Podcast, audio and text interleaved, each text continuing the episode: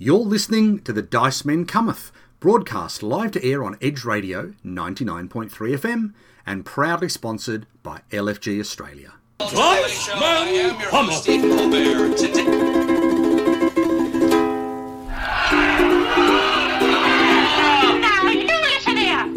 Not the Messiah. He's a very naughty boy. Now, go away. Good stuff.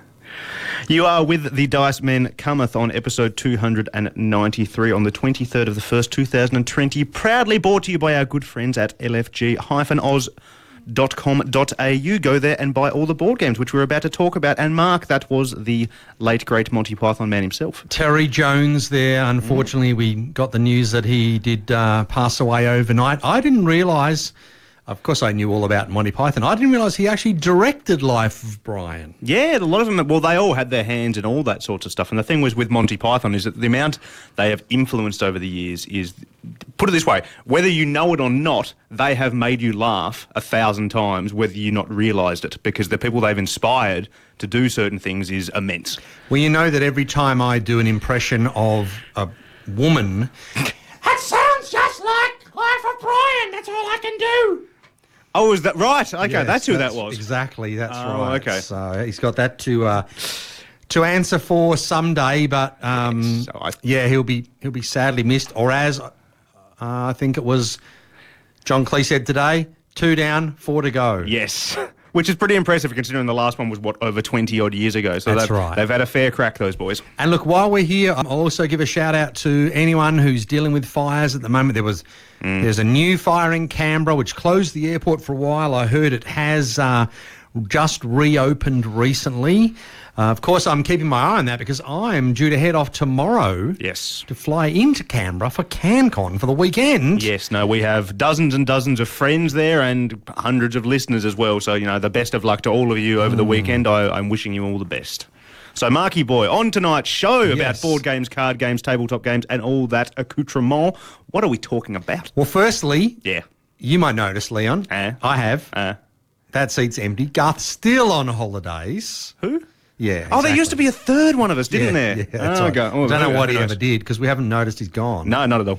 Um, but you and I are here, and yes, tonight Mm-hmm. you're going to tell us about a little uh, hotness game that we played just before Christmas, and it did feature in a couple of, uh, as in your list and Garth's list, I believe, for uh, top ten games last year, and that is Res Arcana. Yes, indeed. Um, and then I'm going to give an update on Kickstarter because there's a couple of big things happening there. Mm-hmm. I've even got a little bit of news, and I, then I'm even going to just talk about a couple of the games that I'm very excited to play at CanCon because I'm assuming that I'm going to get there sometime over the weekend. I would assume so too. I am very, very envious, but I wish you all the games in the world. So we will hit to a song and then we'll be back with Res Arcana. You're with the Dice Men on Edge Radio 99.3 FM. Hi, I'm Mirren, and I like beating the dice men at games. Well, there you have it. That was Björk with the Anchor song, especially for Terry Jones, because that's as about as wacky as some of the things he did. You're listening to the Dice Men Cometh here on Edge Radio 99.3 FM with Mark and Leon, and proudly sponsored by lfg-oz.com.au. That's Oz. AUS. They will have a presence at CanCon this week, I'm pretty sure. Obviously, they've got their online retail store. They've been having events in their store over the Christmas and holiday period. So there's lots of interactions you can have with them, Leon. Certainly is. Now, Leon, Yes, sir. this game we, that we were playing just, was it after Christmas, before New Year's? It was around there somewhere. In I that, that time? Yeah. Tom Lehman, I think a little designer called Tom Lehman, who of course is famous for, among other things, Race for the Galaxy. Yes, Race for the Galaxy and Roll for the Galaxy.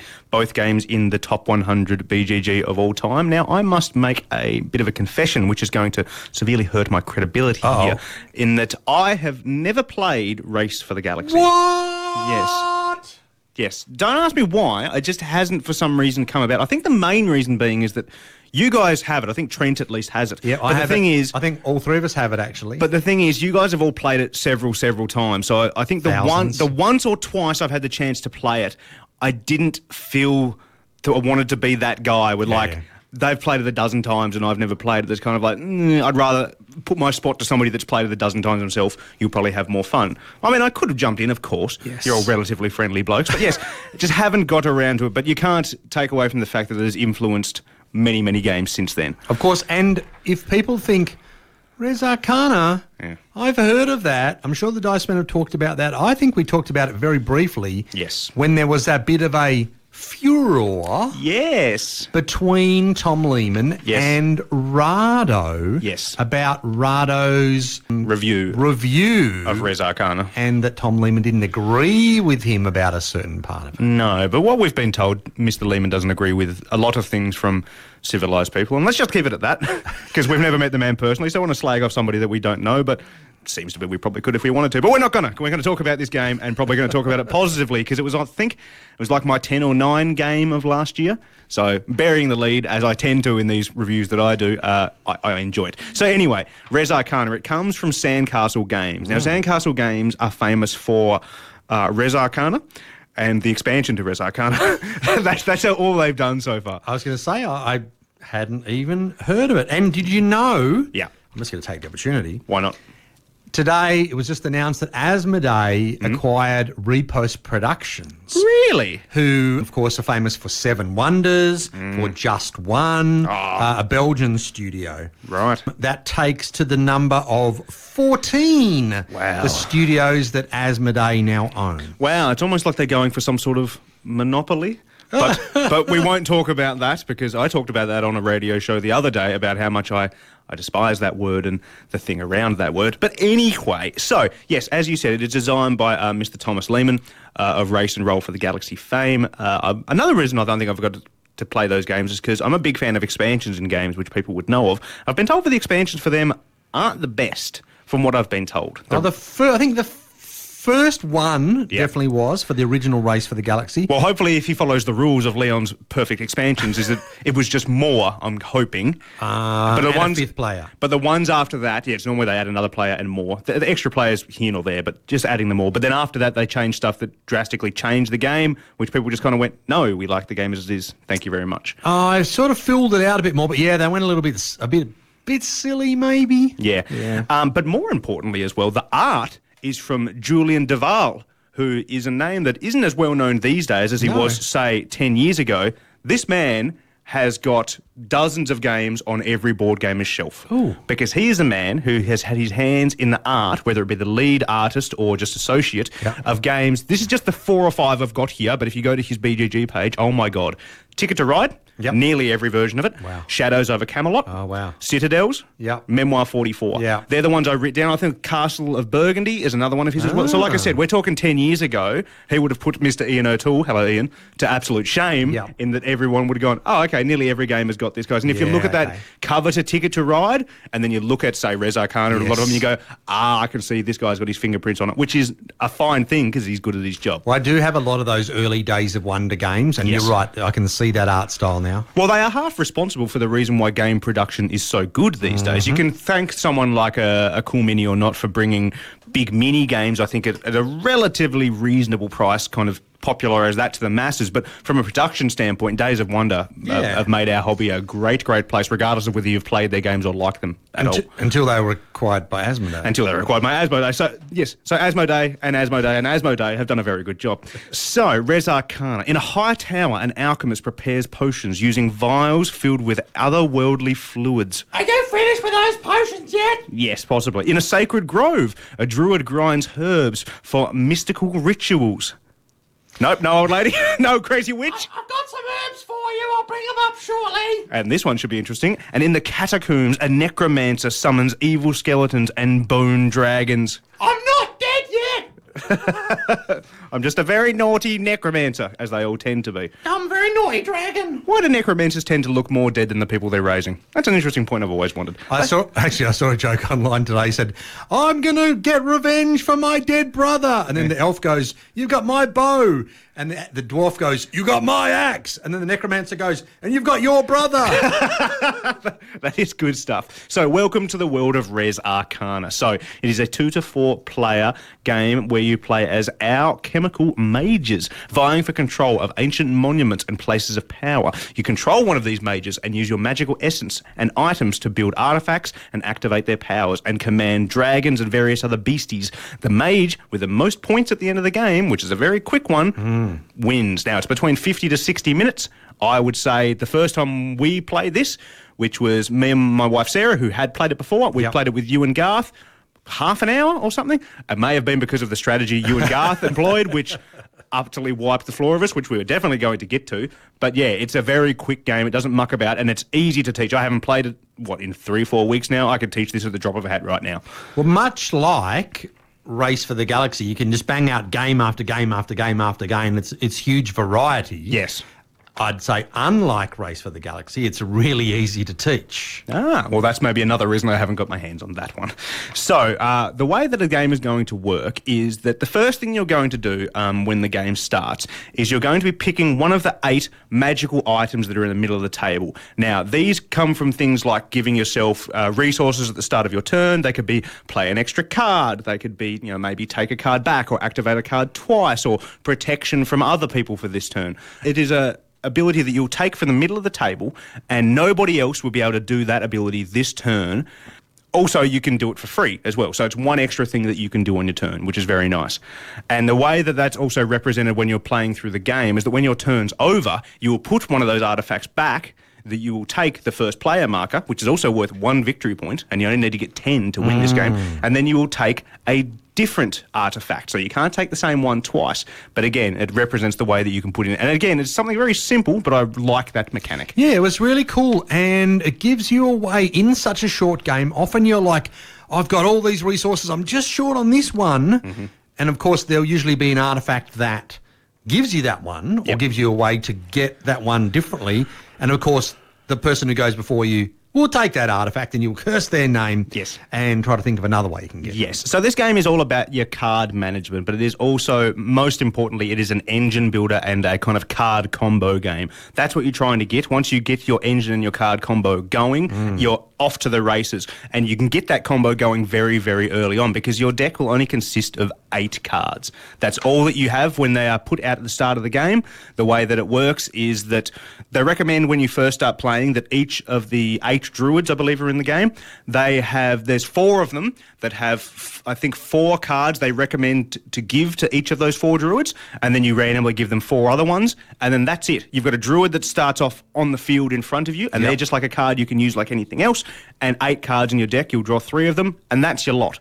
So you don't have to worry too much about the hundreds of cards that are coming out. You've just got to worry about your eight for this game. And the next game, they're going to be completely different. Yeah, and again, it's not something where oh there are thousands of cards and there's all these different combinations and you never know what you're going to get and it's really random. No, I'm pretty sure that's there is only like 40 odd cards. So between four players of the deck, I think you do have every card out there. Okay, and clearly, as you already mentioned, Hmm. if they were to make an expansion, well, then the, you know that's one area, of course, they can expand. Well, they have made an expansion mark, Oh, which I have already bought because that is what I do.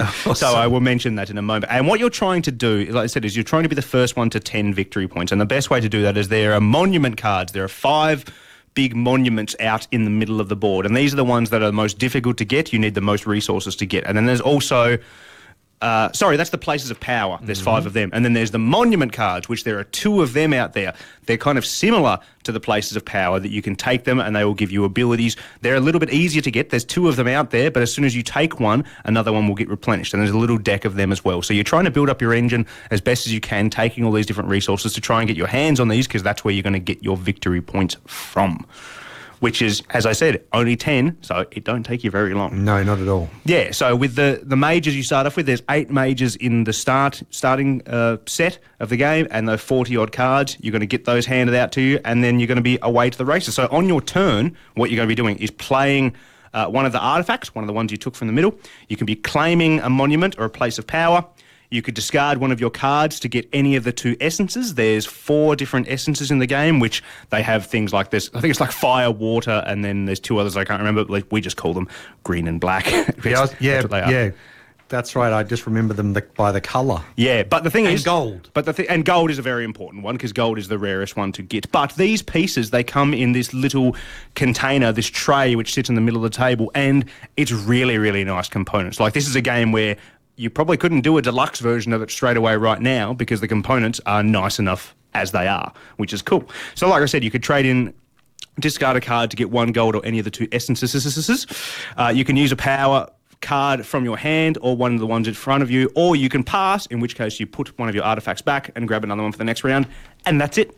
You're away and away, keep on going around till somebody gets 10 victory points, and you're done. It is so simple, yet, uh, as we said, it plays so quickly, Mm-hmm. but it does have that depth of where you're trying to get that engine going. You're trying to work out what artifact do I need next turn. Yep. Um, or how can I, what artifact does my opponent need so I can take it away from him? Yep. You're eyeing off those places of power. You know, do I save up all my resources Mm-hmm. to get one of those? Because they're really great. They've got ongoing effects and victory points. Yep. And then the other cards, the Monuments. monuments, Mm-hmm. where they're, they're the ones that cost you three or four gold. Yeah, so a bit of gold, which you can spend most resources to kind of turn into gold based off some of the cards that you have. Again, a little engine building type of thing. Yeah, and then they're giving you victory points, but then they're also giving you abilities. So it's that it's really dynamic engine building. Yeah, very similar, I think, actually, to the game um, Gizmos, which we played about a year or two ago, and that has a cool little ball mechanic where you get lots of different resources and stuff. It's very similar to that, which is not a bad thing because that game is awesome. Yeah. Now we talk we we teased Yeah. the game that we played. Yes, We played two in a row, didn't we? I think so. Yes. Um, the first game where Garth looked like he was running away with it because he has a card that said for every blue resource that Yeah. someone else has got, you Yeah. get a black resource or something. Yeah, which to this point I hadn't seen them in the game, so maybe there is more than forty cards now. To think about it, because. I had played this with other friends, and that card is humongous. And you had a very similar And I, card. yeah, and I had another similar card which basically let me take black and turn it into red or something. Yeah, so the two cards you guys had played off your strategies as well as what me and my wife Sarah were doing. So you two were just playing a game of your own, and me and Sarah were just kind of plodding along behind you. So that's when it comes to the most interesting conversation when it comes to this game, and that is the the balance of it all and the card combination because. The thing is, you get, like I said, you get those eight cards at the start of it, and then that's your lot. So if you get a really bad combination, you might be fighting uphill. I'm guessing they would have play tested this game through the roof Well, you'd hope so. before it came out. And there's actually a variant in the rule book. And again, it isn't a, an official rule, so we didn't haven't tried it yet. But it is a variant. But it may become the way that nearly everyone plays. It's where you do a draft ah, for yes. those cards. Which again makes perfect sense. You'll get two mages to pick from. You'll pick the one that you want to go with, and then from there, I think as you get four cards, you keep one, pass it around. Once that's all done, you get another four cards and do the same thing. That's probably the way to go. Yeah, I think so because, as you said, once you played it a bit and you've got a good understanding of the cards, Hmm. you know, oh, Leon's got that card. Yeah. There's no way I can let him have this one as well because that's going to give him a mega combo. Yep. You know, right from turn one. So I'll draft that one. Yeah. So I think that has been a few people have had an issue with this game, as in they've played it and gone the mechanics are solid, but I'm just not sure about the balance of it all. So I'm intrigued to see a few more plays of it and to go from there. Because as I said, I've got the, an expansion for this, and this expansion is Leon approved. Because guess what it is? it's just more in it. it's, stuff. It's two two new mages. I think it's two new places of power, four or five new monuments, some more cards that you can add into your deck. Uh, in the first version, you've got dragons, that are the most powerful cards you can have out, but they cost quite a bit of essences to get out. Now there's demons as well, which are very kind of similar, and they have places of power that can help them. So again, just adds more variety of the game, which is what you want for your first expansion. Yeah, and look, I mean, I I I potentially wasn't as enthusiastic as as you Yep. or as Garth. I can't remember if Garth had it in his top ten. I want to say honourable- honourable mention, maybe. yeah. Look, I liked it, Mm. and of course, I won the first game I ever played massively. Yeah. which just had me have concerns about about the balance, and as you said, Yeah. certainly drafting would help with that. Mm. But I'd certainly I'd I'd like to play it again. Uh, I think an expansion would be great. I mean. just like Race of the Galaxy, you could have a number of expansions for this game. Yeah, if sure. they can happily do those expansions that just add more, they can put some other ones that maybe change the way this game plays. I wouldn't be averse to at least having a look at that. But for this point in time, because this game is so simple, I would rather not muddy those waters and just give me give me more expansions that have more and give me more reason to get this back to the table and to see how I go. Now, I have to admit, though, what I was looking for and what I didn't see mm-hmm. was the thing that Rahdo didn't like about the game, which was Yep. he was saying it's very attacky, you know, particularly uh, because he's playing two player. Yes. You can really screw over your opponent Yes. viciously. Yep. And I I didn't see that in either of the Well, games we played. Again, mostly that comes down to the dragons, which are harder cards to get out. Okay. They cost more. So I think in our games we were more putting them up for essence or gold, those cards to try and get other things. But there certainly can be because Okay. the ability to protect yourself is not on heaps of different Mm. cards. So and also once you have those dragons out in front of you every turn, I don't believe they cost anything. If they do cost anything, it's very little to activate them every turn. Oh, so okay. if you've got to the point where, and again, it could come down to the the card. Uh, management and the way that the draft has happened at the start of the game. If you've got no cards to protect you, and someone's got one or two of those dragons out, I could see that, especially in a two-player Yeah, game. okay. You could kind of go, like, should I just forfeit right now? Because every turn your two dragons are smashing me and taking away like two or three essence that I'm going to need to get anything. This is going to take us an hour if you just keep doing this and slowly Ah, building up yourself. yep. So it absolutely could be a thing, and I hope we haven't scared many people off with our talk of how unbalanced this may or may not be. But most other places have had relatively positive reviews for this. It's just a matter of, I think, playing it a bit more and getting it out there. But for the actual mechanics of the game and the way this game works, I think it's a winner. And I imagine, um, because I don't know, it wouldn't be too expensive, would it? Because No, the base game, there's not a lot to it. No, I want to say in Australian dollars, probably it was under 50. I believe 40 to 50, but the, like, there's not heaps of cards in it, but the components, as you saw, which is Yeah. just the small little essences and stuff, and the places of power, which are slightly bigger cardboard cards, they're all really nice. Yeah. And I wouldn't need to upgrade them at any point, so they will do me for, for quite a long time. Okay, well, there you go. That was Res Arcana. Mm-hmm. Sort of like one and a half thumbs up from you and maybe like one thumb from me or something Yeah. like that if we did thumbs. We'll see how we go down the track. It's a game that could positively grow to be much, much bigger in the hobby, but we'll see how she goes. This, Okay. is, a, this is a slow burn, this one, I reckon. Yeah, well, look, we'll take a quick break and we'll come back and talk about a whole bunch more. Mm-hmm. You're on Edge Radio 99.3 FM, proudly sponsored by LFG Australia, and we'll be back shortly. Hi, this is Shim from Garful Games, and you are listening to The Dice Man Cometh, a podcast about all things board game related. Brought to you by a pack of Australians, which, as we all know, aren't very good at sports, but are great at going on and on and on and on and on about anything that doesn't really matter, which is perfect for podcasts. Righty go. That was London Grammar with Wasting My Young Years, something I definitely did. Uh, on Edge Radio 99.3 FM with the Dice Men Cometh But Proudly. brought to Leon, Yes. Leon, Yes. Proudly brought to you by lfg-noise.com.au. I was getting there, yeah. Playing, playing games is definitely not wasting your young years. No, it is certainly not. And that's what you're going to be doing once you hopefully land in hopefully safe Canberra tomorrow. And then you're going to be doing over the next few days at CanCon. Absolutely. And look, I had a little bit of an opportunity to think about some of the games that I'm looking forward to. Mm-hmm. Um, firstly, I went back to my list from LFGS and Unplugged to Yep. see what ones there I hadn't got to the table. And there were, were a couple. Yep. The first one being It's a Wonderful World, Mm-hmm. which is a drafting game. It has that sort of Seven Wonders drafting mechanic. Mm-hmm. I haven't heard a real lot about it, but some relatively positive reviews. It's apparently not like Seven Wonders at all. So, and it does look really great. So I do want to try that one. Yep, yep, yep. I think the one other one that was left over from LGS and Unplugged as well was Ecos First Continent. Okay. By AEG and John D. Clair, the guy who did the Mystic Vale cards. Now, Yep. in that, you are gods. Mm-hmm.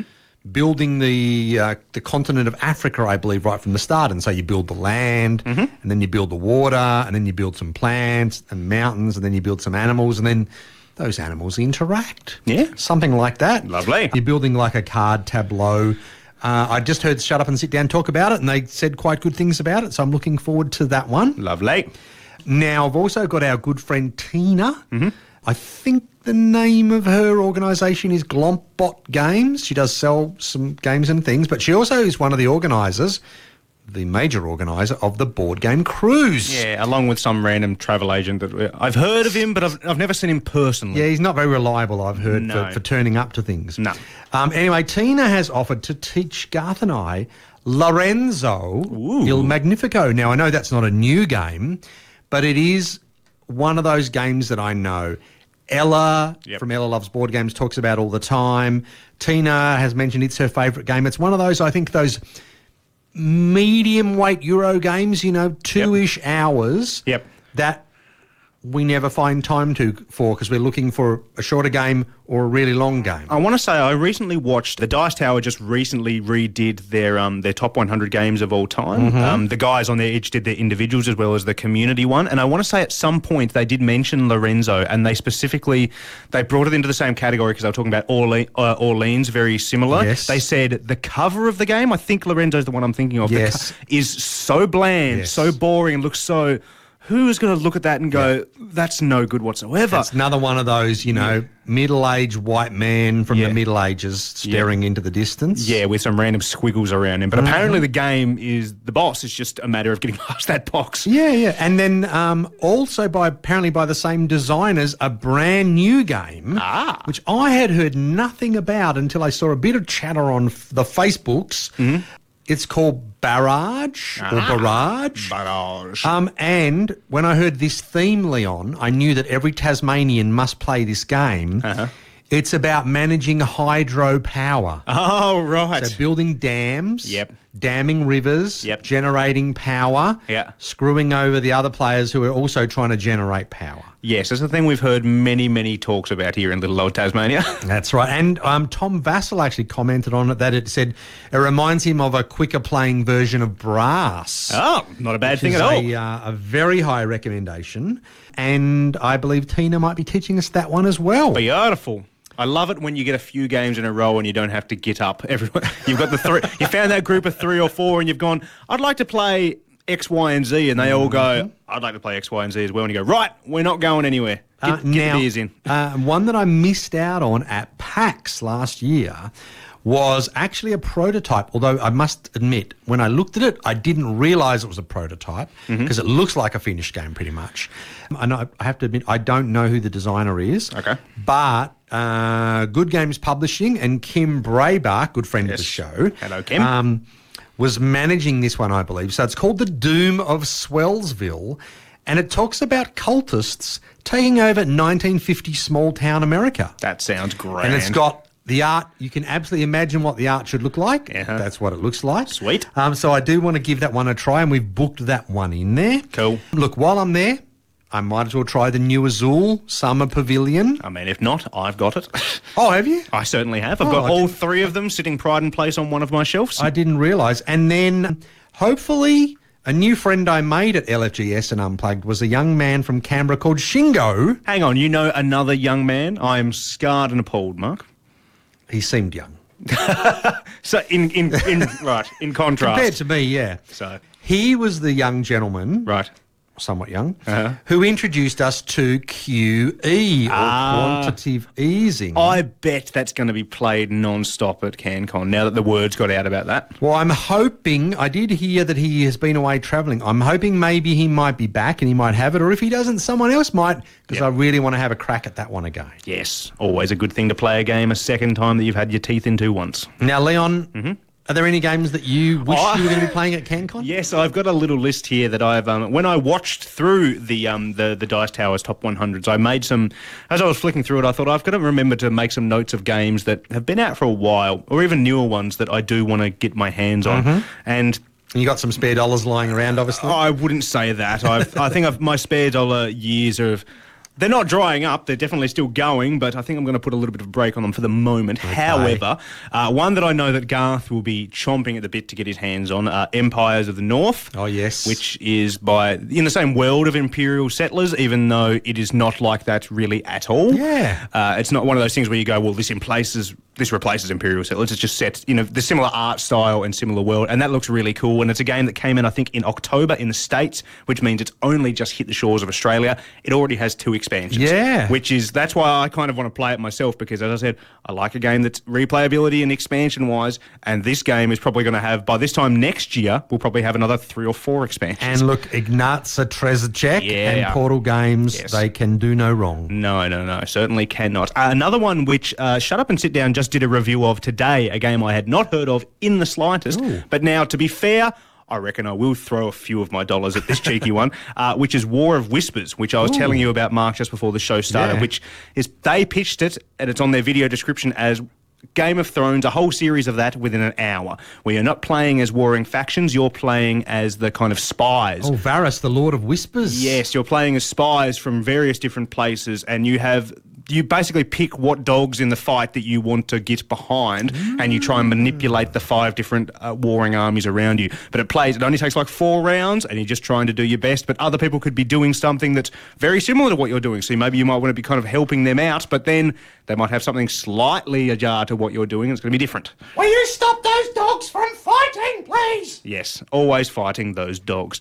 Uh, what else have I got on my little list here? Awkward Guests, which we played at, at uh, PAX, PAX, this yes. year. I'd love to have another crack at that. The art.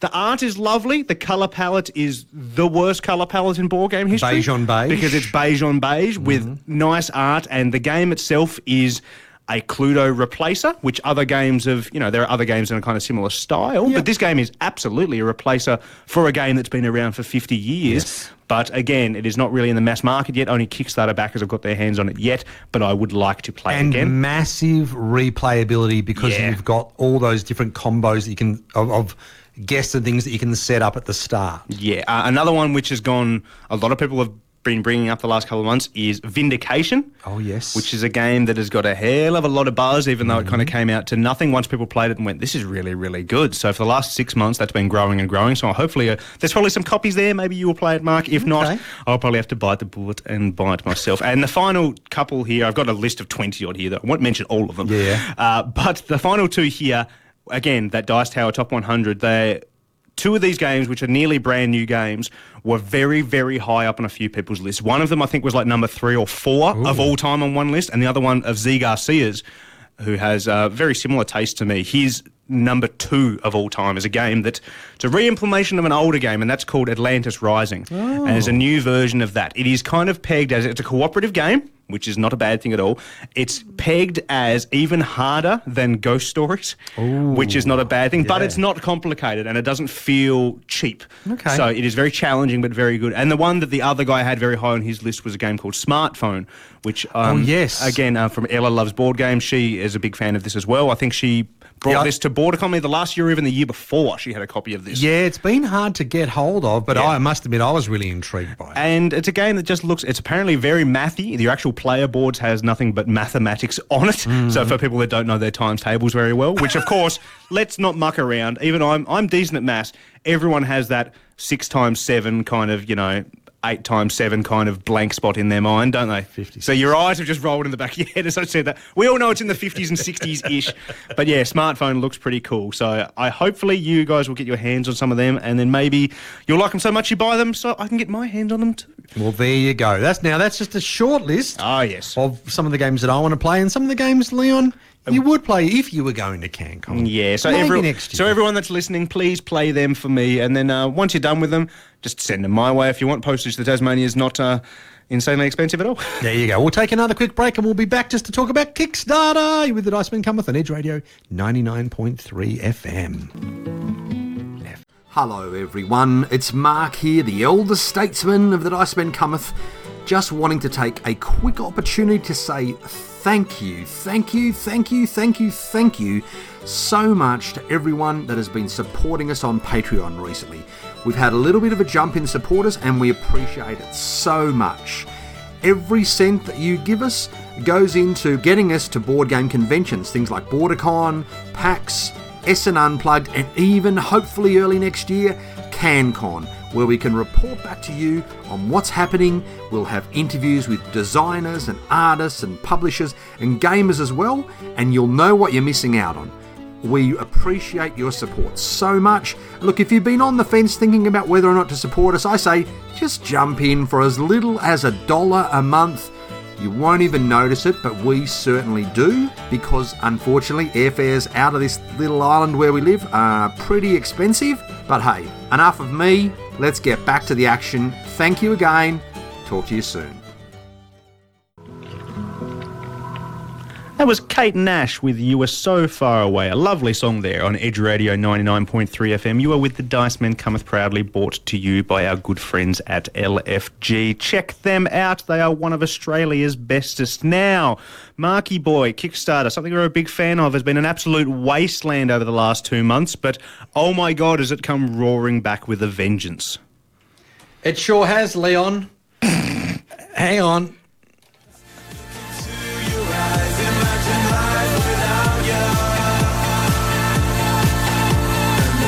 Love kickstarts again.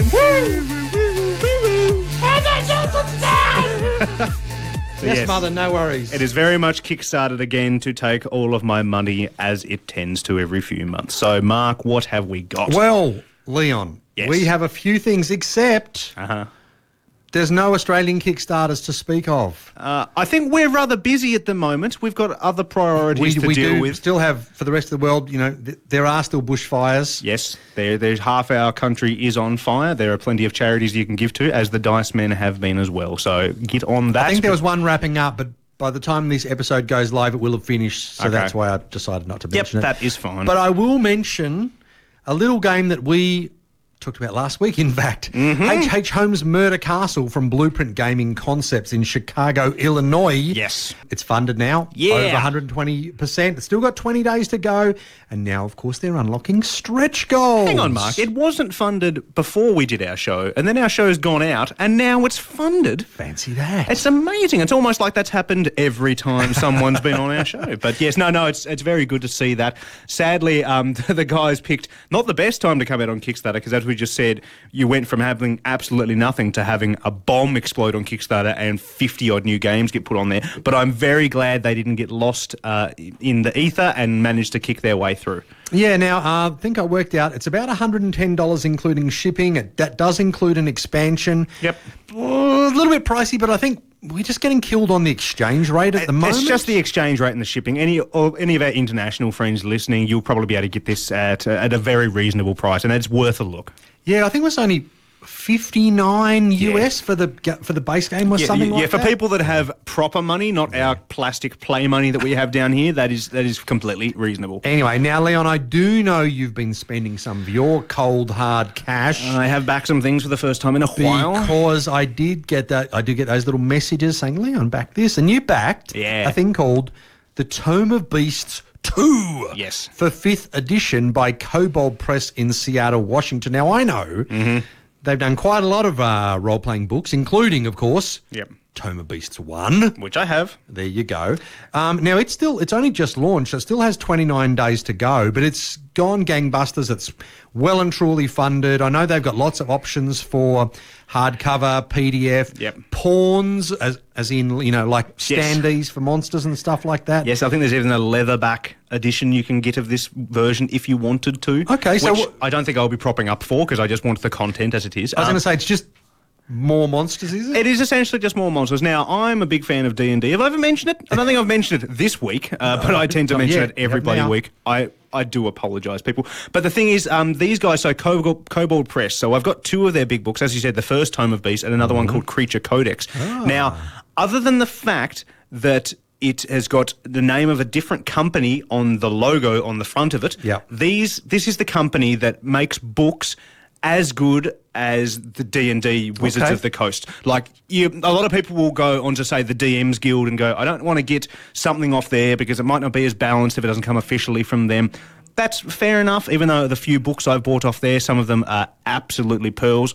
But these guys, they do, and their books, they're like relatively the same price as a normal D and D book, Yep. but you get like twice as many pages in it, like four, five hundred monsters in each Yeah. of those books. So you're not shy on creatures if you already have one of these. But if you're anything like me and you just can't help but get more and more and more, and they also have a uh, a stretch goal, I think, for a taking applications for designs from people that back. Design your own monster, Yes, design yeah. your own monster. So possibly some sort of three-headed, voice projecting, big beastie type thing might be in the cards. It's a Mr. Death. He's come about the reaping. Yes, something to that effect. And I will be asking for many a shrubbery. I'm sorry, Terry. Yeah. Um, now, Leon, Uh huh. Tell me as well about what is this Adventurer's Tarot from Weird Works in LA? Well, I'm a big fan of Dungeons and Dragons, Mark. have, I, have I ever mentioned it? and yeah, it is a deck of tarot cards, but it's specifically to do with uh, Dungeons and Dragons. So this whole deck of tarot cards has famous monsters from Dungeons and Dragons as well as famous settings, but it also has all the different races and classes and stuff like that. So if you ever get to the point where in your game you, it's quite often that you'll get to say a new city and there'll be like a fortune teller or something like that. There might be a way to make an interesting story progression that they go to a fortune teller to find out what their path is, and you can use an actual deck of these cards that have things like, oh, there's a paladin card that's come out, and you've got a paladin in your group, or the thief has come out, but none of you are a thief, but then it has like treasure after it. Maybe you'll be hunting one, maybe you need to pick one up for your party. Just a fun bit of something that you can pick up, and it was reasonably priced and good art, so I'm a sucker for it, I'm afraid. Fair enough. Now, um, you mentioned there's a few big uh, big games on Kickstarter. Oh, this is definitely yeah. one of them. Oath, Yes. Chronicles of Empire and Exile by a little uh, group called Leder Games and designer Cole Wehrle and art by Carl Ferrin. Now, that team, of course, Yes. brought us Root. Yes. Brought us the two versions we have now of Vast, the Mysterious Manor and the Crystal Caverns. I would like to play the Manor one. I haven't played it. And also, uh, here's my new Race for the Galaxy. I've not played Root yet. You guys have played it like six or seven Yeah. times. And again, I just haven't had a chance. yeah, yeah, Trent. Bad, bad timing. Well, maybe you can pick up this one because Mm. it's still got 12 days to go. They've raised over 1.1 million. Um, now, it has a real twist this game because let me let me tell you a little bit about it. Okie doke. The core rules are very simple. Okay. Players will spend their turns adventuring within the Chancellor's realm and the lands that surround it. They will gather support, recruit warbands, and discover dark and dangerous secrets. Over the course of the game, players will collectively populate the world with a cast of strange and wonderful characters and institutions, and they're all illustrated by Kyle Ferrin, the little cutesy characters. Uh, this world is essentially a shared tableau where every player can interact with and seek to control. Now, most players begin as exiles, powerful figures living on the edge of polite society, much like us. Yeah. An exile wins the game by directly challenging the Chancellor's power or by attempting to fulfill a new vision. Now, the Chancellor wins the game by maintaining their grip on the Empire, but it's not a like a one versus many. You just choose which side you're sort of working with. And the Chancellor can actually make offers of citizenship to the exiles to bring them over to his side. They then help the Chancellor maintain control. But wait, did I tell you that though players need to work together, only one player wins? And it's not a legacy game, Leon. Wow. But But it has a persistent world in that when you pack the game away, Uh-huh. You do so in a way that when you start the next game, Yep. the setup Yep. is influenced by what happened in the last game. Uh, these boys do like their innovation over at that studio, don't they? Yeah, so it, it's not, as I said, it's not legacy because you don't tear up bits or open boxes or put stickers on or anything like that. Yep. But it's just the fact that the previous game affects how the next one plays and so on and so forth. Uh, It allows the player, the players to create a narrative, but the rules don't get in the way of that storytelling. And I'll tell you, um, if you want to know more, our good friend Ella from Ella Loves Board Games, Mm-hmm. Yes, she's done a great little video on this one for a more in-depth look. Yes. Um, this is definitely going to he- he- be heading to be a fan favourite, just like their other games, I think. Yeah. Now it is pricey, around about 130 Australian plus shipping, Mm. But it does have some quite deluxe components. Yeah. And I'm sure there's a lot of game in there. Well, yeah, I think it's got massive replayability. So that's Oath, Yep. Chronicles of Empire and Exile, and then the behemoth Yeah. that is Return to Dark Tower. A game older than I am. There you go. Now, originally the Dark Tower game was from the 80s. Yes. In the days when games weren't that great, but you could have awesome big plastic electronic bits just Yeah. as a gimmick. Mm. So, what better game to, to bring back now? This is by Restoration Games, the company run and owned by Rob Daviau. Yep. And the main designers of this game are Rob Daviau, Yeah. and a little guy called Isaac Childres, who you may know from Gloomhaven. Yeah. Um, this is the same group that brought uh, Fireball Island out, and as I said, they specialise in reinventing, re-implementing these classic games. It's just about to hit. Well, in practice, probably more the hit now. Yep. Uh, Four million Australian. Yeah. Now, can people start bringing Fireball Island to conventions, please? Because we haven't got a copy amongst our friend group down here, and I thought, oh, I'll get it at some convention, but I've yet to see it. Maybe it'll be at CanCon. I know it is rather large, and let's fake, face it, the theme Fireball Island is a bit not really what Australians want to be thinking about at the moment, Mm-hmm. but I would like to see it played. But uh, yeah, no, this does look really cool. I'm umming and ahhing myself. I've got it on the old watch list. It's, Okay. It ain't cheap, but then again, that's never stopped me before. Now you've got this massive tower in the middle of the middle of the table. It must be yeah. what foot and a half. Yeah. It's or not- so high. She ain't small. With flashing lights. It's got little doors that open up. They spit out skulls, which are these corruption tokens. It's got an app to drive it. Now, I did watch a bit of the Dice Tower doing a playthrough with uh, Rob Daviau. Mm-hmm. Yep. And at first glance, it's like, you know what? There's a big lump of plastic in the table and Yeah. it's a gimmick. Yeah. Because it didn't do much. No. But every time it did something, they were cackling and laughing and screaming. So clearly, it adds a lot of table presence. Um, and of course, it changes up the game. So mm, I don't know, but clearly, a lot of people are excited about this one. It's definitely uh, interesting, which is our word, but uh, I, I'm, looking forward to seeing how it works out. Yeah, and so look, that, that's a couple of the really big ones. A couple more quick ones. Star Realms, the Nova collection by White Wizard Games, just basically putting all the Star Realms stuff into a premium collector's box with foil cards. You've got enough cards to play up to six players with a board, with score dials. Um, it's a Kickstarter exclusive, so you won't be able to get it afterwards. Again, it's 145 Australian. But, you know, look, if you're a little bit into Star Realms and you want to go bigger, this is the way to do it. If you've already got all the Star Realms stuff, you probably don't want this. Did this not start off as a two-player game in like a fifteen dollar box? Yeah, yeah, And yeah, now, yeah, now it's, yeah, now a it's- tiny box. Now it's quite literally ten times the price and much bigger. No, well, more power to them. I do have that tiny box. Um, uh, as I said, it, it's Kickstarter exclusive, so you won't be able to get it afterwards. Mm-hmm. Um, they've raised over six hundred and fifty thousand, and it's still got seven days to go. So if you're going to get on that one, you need to be quick. Um, another new one by Emerson Matsuuchi, Ah. who of course did the uh, Century Yep, uh, the trilogy. trilogy.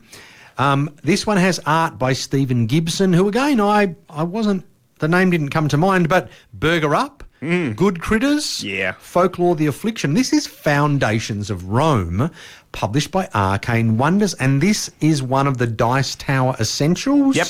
So that means it's probably pretty good. It's got heaps of sculpted buildings.